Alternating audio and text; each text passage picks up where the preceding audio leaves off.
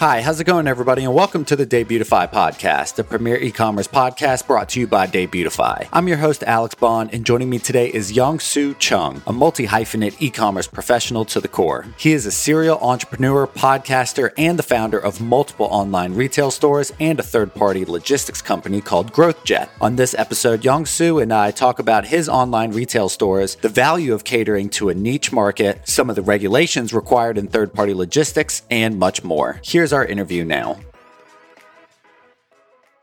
Yong Soo, welcome to the show. Alex, thanks for having me on. Yeah, we're very happy to have you, man. So, first off, why don't you tell me a little bit about your company, Urban EDC? Sure, yeah. So, I started this company back in 2015. Uh, around October, and really it, it came out of an, um, an area of, of uh, need for me because I was really interested in this, I guess, this category of uh, products called everyday carry gear. And so the urban EDC, the EDC stands for everyday carry. And it's stuff that you carry like your wallet, your watch, flashlight, maybe a bottle opener, your keychain tools. So things like that.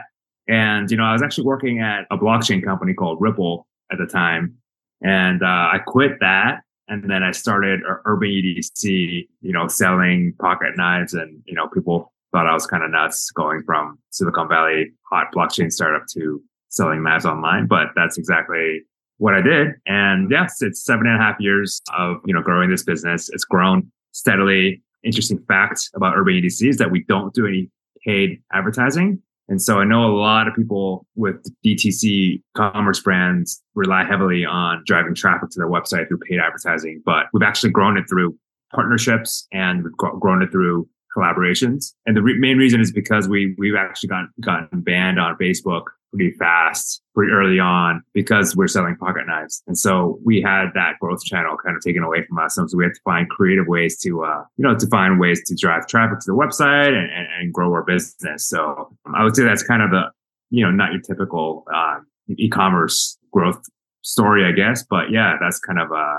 we've been able to just grow. Also, we're pretty strong in our community. We make sure that our community members are you know, really well taken care of. You know, we just launched a paid membership community as well, just doing pretty well. So, you know, we're always experimenting, trying different things to serve the community of everyday carry enthusiasts. No, that's amazing. I think it's a really unique idea. And it sounds like you had to pivot in your marketing a little bit. And and it's not always easy when, you know, you're starting a business and, and you have all those different avenues and then a couple of them start getting stripped away from you real quick. You got to be able to think a little creatively. Also, creatively is these collaborations that you've talked about. I looked at your store and you've got like, you know, card, like a deck of playing cards collaborated with another brand and it's very well curated. So I'm I'm interested in how you curate the products and those creators that you feature on the website. Yeah, so ultimately it comes down to our customers and so we want to make sure that we're bringing them products and we're bringing them an experience that they want.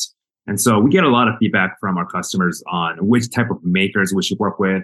You know, we ask about, you know, what types of products. I mean, we see the data also.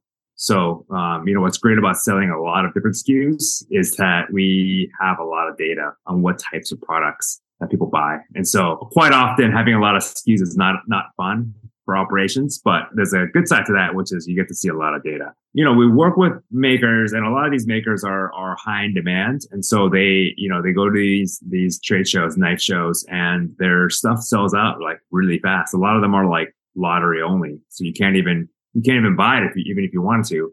We are careful about who we work with. And, and so we do a lot of outbound ourselves in terms of like partnerships. And so now we're actually starting to look beyond the makers within our everyday carry and knife community and we're looking at brands that we can partner up with. And so we're going a little bit more outside of our own niche of everyday carry into uh, a little more mainstream to bring more people, you know, exposed to our brand. And so that's kind of the, the next, um, you know, phase of our growth. No, that's great. And again, when I looked at these products, they look kind of like art pieces or, or, sculptures more than they do even like utility. I mean, obviously they, they are knives and bottle openers and multi-tools that you can use, but they're the craftsmanship is definitely more of, of like an artisan than something you would get at like, I don't know, a flea market or or like a truck stop or something like that. Was that like a conscientious choice in the sort of branding as having this unique artistry, high value, elevated is kind of the, the word that I think of. Yeah, no, you you hit it right right there, which is that we do want that elevated experience. And so you know, when we came on the market, there was no shop that catered specifically to everyday carry gear, but there were knife shops that honestly felt like, you know, website looked like it was built in the 90s. You know, it was old school. And to be honest, the, the knife industry is very old school. Um, you go to these trade shows and everyone is like 50 years old or whatever. Like they're, they're just, they're old school. And so, um, we wanted to kind of bring in a fresh perspective into, you know, into the entire industry. And, and we also wanted to elevate that experience. So you can, you know, like you mentioned, you know, everything that we bring in is, has a, both the functional aspects, but then we're really careful about the aesthetics and, and how it fits into the rest of the shop. And so we're not just bringing in, you know, whatever sells like instantly. Like we're, we're trying to do a really good job of like, you know, everything has to go, go together. So if you go to the shop and you buy like 10 things from the shop, like, you know, we're trying to make all of those things work together as a kit. So yeah, we, we, we're, we're pretty careful about, you know, what we bring in and how we position each product. And so you can even notice like on the website, we don't have the cents, you know, so it's, it's not like $9.99. We just say $10 or we say $9. And that's very deliberate because it, you know, we don't want to be 995 like we, that that kind of has a connotation of like i don't know it's like almost like a cheap feel to it there's a deal so yeah yeah and so that's everything that we do is is very deliberate in that uh, in that respect that we you know we don't want we want it to feel like it's you're you're entering a little bit of like a, a, premium experience. And so yeah you're absolutely right. And i love kind of the matching aesthetic. I mean every single product fits the sort of aesthetic that's on the site. It, it reminds me i don't know a, a bit of like a tattoo shop or something like that. That's the best i can kind of describe it is it feels very like you know, this brushed metal, very artisan, the deliberation to set your prices on whole numbers like that is an interesting one. And I'm very interested in what some of the other techniques that you've implemented to grow this brand from just a simple idea to what you said it is a multi-million dollar e-commerce store over the last you know seven eight years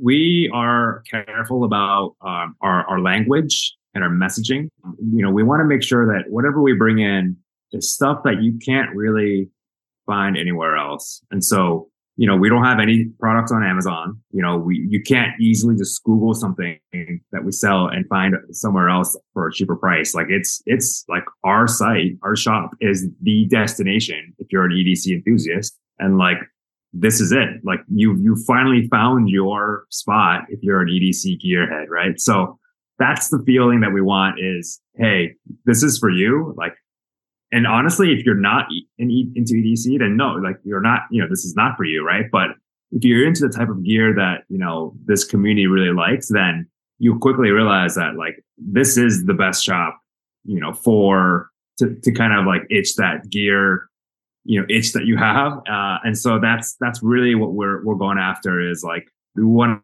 to offer kind of, you know, I guess you could call them a more like entry level products but then, you know, we sell some custom knives that could go up to like a thousand dollars, right? And so we we want to have products that will introduce you to certain price categories. But then, um, you know, if you want to, you can level up into these higher price categories. And so we kind of mix and match those into our gear drops. So gear drops, we have them every Wednesday at 12 p.m. Pacific time. And so that's when we release all of our products it, it kind of creates this frenzy because a lot of that stuff sells out really fast. You know, we've had customers setting their alarm clocks to try to score some of these items and they get really upset if they miss it. And so it's kind of, it's almost like part of that thrill to be like, oh, I got this item. Like, you know, I was finally able to get one. Like, so we want to like make sure that kind of experience is, is a, um, it's almost like fun too. Like it's, you know, it's not just about product, but it's about the experience of like being able to get something that you couldn't get for a while. And so um, that's all built into this whole brand you know branding aspect. And it sounds like there's that that bit of exclusivity in there of like i got one and i'm a part of this exclusive little club. I think that's really smart. Now Tell me about the other brand, that the other store that's uh, a, a, little similar, again, kind of a niche market, um, Spotted by Humphrey. Can you tell me a bit about that? Yeah, so Spotted by Humphrey was born out of. So what's funny is we we brought home a French bulldog in 2017. We just started posting some photos and videos online on Instagram, And some of his videos just went viral. And, and, and this is during a time when Instagram was really pushing for videos. So they had just gone from, you know, photos only to now starting to show videos. And so like a couple of our videos, you know, caught on fire basically in the algorithm, whatever. And uh, it just took off and his following grew very quickly. So now he's got 150,000 followers across TikTok and Instagram. My wife is actually the one who's who's managing. Um, I guess it's just kind of the the, the momager of, of uh, our dog, and uh, she runs um, our e-commerce shop, Spotted by Humphrey. So the premise there is that um, you know Humphrey is is is our dog, and he you know he likes to dress up, whatever. And, um, you know we have these harnesses and leashes, and people ask, hey, where where can I get those? And so instead of using like an Amazon affiliate link, plus Amazon doesn't have, they, they have all the crappy stuff. We bring in all the really like good stuff from overseas, like a lot of uh, products from Korea and Japan. And, and, and those products are, you know, not easy to find. So similar concept to Urban EDC, to be honest with you, but it's catered towards the dog audience. If you look at it, the websites are very different. So it's the front facing part of both e-commerce shops are very different, but the back end is actually really similar because of the fulfillment and all that stuff. We just thought, hey, it'd be nice. You know, we already have the infrastructure for it. And so let's start another Shopify site to cater towards dog owners instead of EDC gear enthusiasts, right? So, um, yeah, that's kind of what, what happened with Spotted by Humphrey. You know, we were invited down to LA with for Shopify and they, we, they had an entire like film crew. It was like 10 people and there's an entire set. And uh, my wife and and Humphrey were on this professional set, and literally like Shopify or this film crew had filmed a commercial for Google the, the week before that, and so it was a pretty big deal. And um, yeah, yeah, I mean honestly, like it's been a lot. It's been a lot of fun just uh, with these experiences that um, you know that we get to be a part of. So and that's cool. That feels like a, a very personal project to you. You know, you named it after your dog. It's got that sort of you know authenticity to it, and and I think that's really cool. Now to kind of like talk about both of these companies collectively. You mentioned their similarities, their differences. You know, I, I'd like to start with the choice in making them both kind of like niche markets. And in, in, in my opinion, I feel like the, the dog owners and people who want to dress up their dogs thing can be even more niche than, than EDC. For example, I'd never even heard of EDC, but I know swaths of people who are knife collectors, wallet collectors, that, that sort of stuff, but still niche. Was that a conscientious decision to make both of these brands um, specifically niche, or that was just something that happened to happen? I think that it's important to start with a niche that is serving an audience, a community, basically. And so the whole thing is, um, you know, I have this framework called the MAPS framework, MAPS. And so um, M stands for mindset, A is audience, P is product, and S is scale. The audience portion of it, you really need to hone in on who you're serving. And honestly, like the more specific you can get in the beginning, the better. And so the reason why that is, is because people really passionate about this really ner- like let's like I don't know this the, the the nerdier you get with your niche, like the deeper you get, the more passionate these people are. It's That's true. just a fact. And so when you find that niche that uh, that is like underserved and people are so passionate about it, you know, they will really support you from from the beginning, and they'll be excited about your brand. They'll be excited to to support you because they're like, wow, this brand is like talking to me. And there's only like a few of us here. And so that level of passion can, and can carry you a long way, especially in the beginning. Now, as you grow, you know, you don't want to be limited to that one really specific niche. And so you, you start to broaden out a tiny bit. Right. And so you, you might lose a few of your early supporters who are like super fans, like very, very early, but then the goal is that the rest of your growth comes from these other, you know, slightly adjacent niches that are, um, you know, bringing in other people. So just as an example, like Humphrey is a, our French bulldog, right? So a lot of French bulldog owners follow Humphrey and they, you know, they love everything that we buy is kind of catered towards that French bulldog branding, right? Or I guess sizes too, sizes and, and, and the clothing and stuff. And so we start there, but then what we notice is like, for example, corgis corgi owners are also really into dressing up their dogs and, and they really take care of their dogs. And so you can kind of get into the corgi, corgi market. You know, the Frenchie owners might be like, hey, you know, that's it's not really like our market, but hey, you're expanding, right? Slightly. And so it's kind of like you, you go, you know, slowly, slowly you expand. But in the beginning, you really want to focus uh, on that really specific uh, niche so that you can get those passionate uh, early supporters. No, I appreciate you that explaining it, that to me, you know, uh, because I, I've talked with other people about the niche market, but the explanation of it feeling so much more personable is extremely insightful and valid and makes a lot of sense in terms of the guts of those stores. So you mentioned on the surface, they can be very different, but on the back end, they're actually really similar. I'm, I'm curious what the main difference is and how these two online stores have to be run. For the most part, on the front end, I mean, you just have the website and you have things like product photos. You know, you got to upload the photos and you got to write up the product descriptions and then customer support emails, right?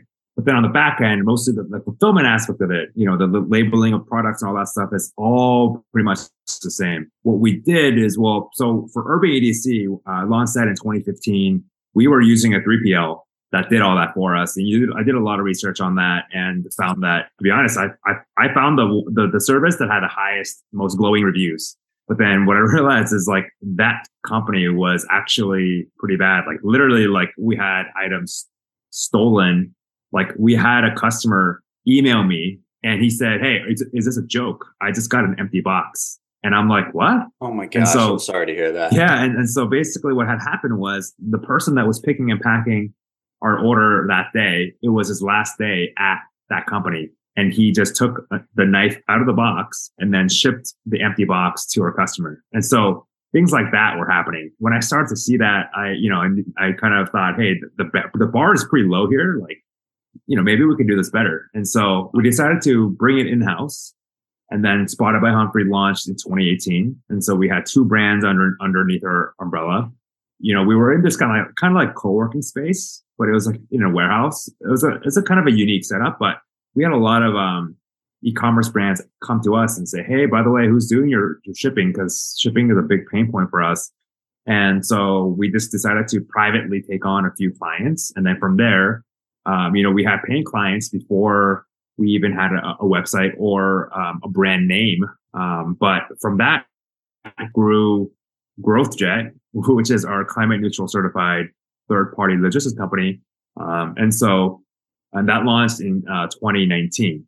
And so it just kind of naturally happened that way. But yeah, we now we just moved into a 39,000 square foot warehouse. You know, we are just firing on all cylinders. So yeah, that's kind of the story of like how we shared resources on the back end and then capitalize on that. And then we had brands coming in asking us to help them with fulfillment. And then we just kind of grew from there. Well, I mean, it, it's perfect. It's like the perfect example of, you know, that vertical integration that not a lot of people either do or, or really understand or even want to do, honestly. But to have such a firsthand experience of doing all that research, finding someone, and then having them kind of. And I imagine that wasn't the only experience that led to you creating your own 3PL provider, but it shows a lot of guts to kind of be like, you know, I, I feel like this is a market that's being underserved and grow that from there. In your opinion, for you know other people who are looking at you know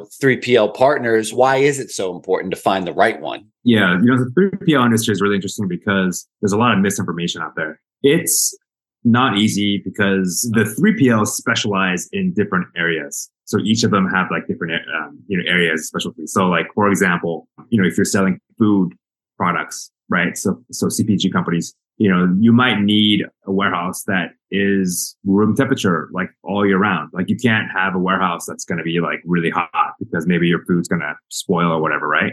And then there's other specialties like, um, you know, maybe you specialize in like apparel. So it's like really easy to do like you buy the boxes for storage, storing all these SKUs and all that stuff. But basically, um, there's kind of like two different models of 3PLs. And one is like there's like, um, I guess a middleman. And so you can think of like Shopify Fulfillment Network as one of these, which I think they actually shut down recently, but, uh, or they sold to Flexport, I think. But anyways, um, they are a middleman. So what they do is they contact individual warehouse operators like us, like GrowthJet, and they'll say, Hey, um, you know, we have a client. Do you want to be one of their warehouses. And so what they'll do is they're like kind of a middleman where they kind of, um, I guess they work with a lot of other warehouses. And so they try to create this cohesive experience for the brands. But what ends up happening is because Shopify or whoever this middleman is, is not the, the people who are actually doing the execution of the work, there is no incentive for 3PLs to help them out because, um, you know, 3PLs have their own own clients, right? And so they they they want to make sure that they want to serve their clients, but then they have this like secondary orders coming through from this middleman, and like it's almost like a wholesale model. Like they're getting orders from a middleman, and they're getting paid way less for them, and so they don't really they want to make sure that their own clients are taken care of first, and so you basically get like very you know low level service, which is very common in the 3PL industry.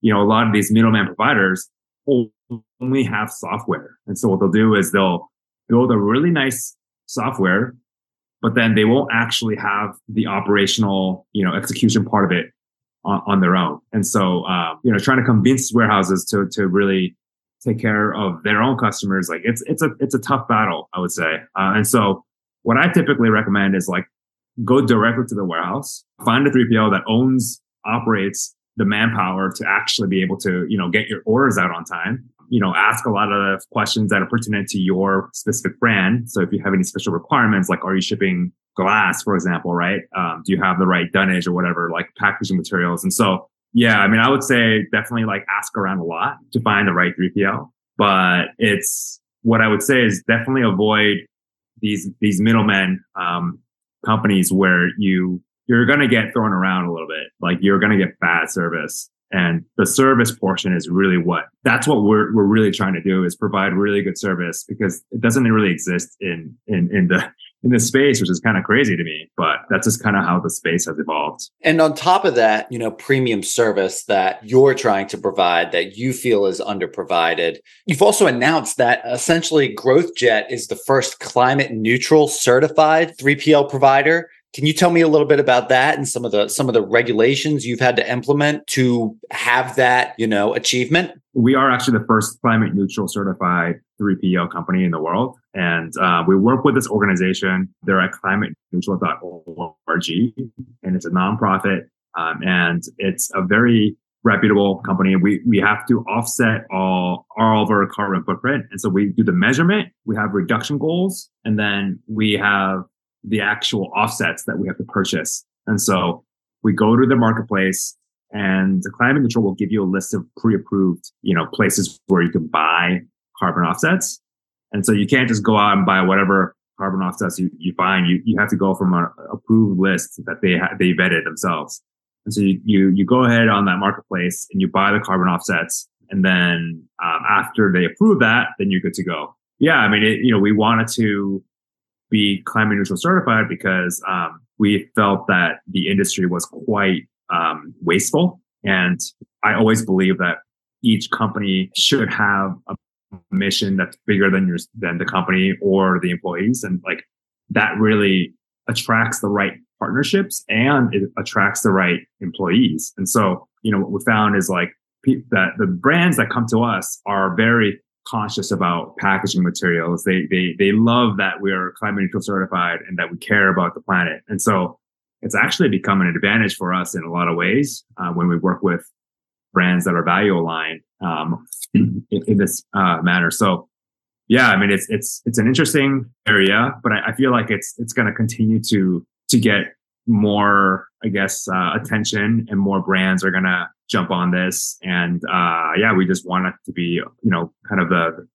pioneers in the space. So, um, yeah, I'm like really proud that we are, uh, climate neutral certified and, um, the partners that are choosing to work with us are also like, you know, they're also pioneers. So like, yeah, it's been a phenomenal journey for us it's commendable, you know, and it doesn't surprise me that partners want to work with and employees want to work for a company that values altruism over uh, greed, you know, and is willing to put up their pennies, their dimes and dollars for a greater good. That that makes me feel like I'm doing good when I work with that sort of a company. So I, I think that's an evident decision to make. Lastly, probably not the last project that you're working on, but the last we'll talk about today, your podcast, First Class Founders. Can you tell me uh, a little bit about that, the idea behind that? Yeah, absolutely. So, you know, when I started my company uh, seven and a half years ago, I did not have a great resource for what I was trying to build.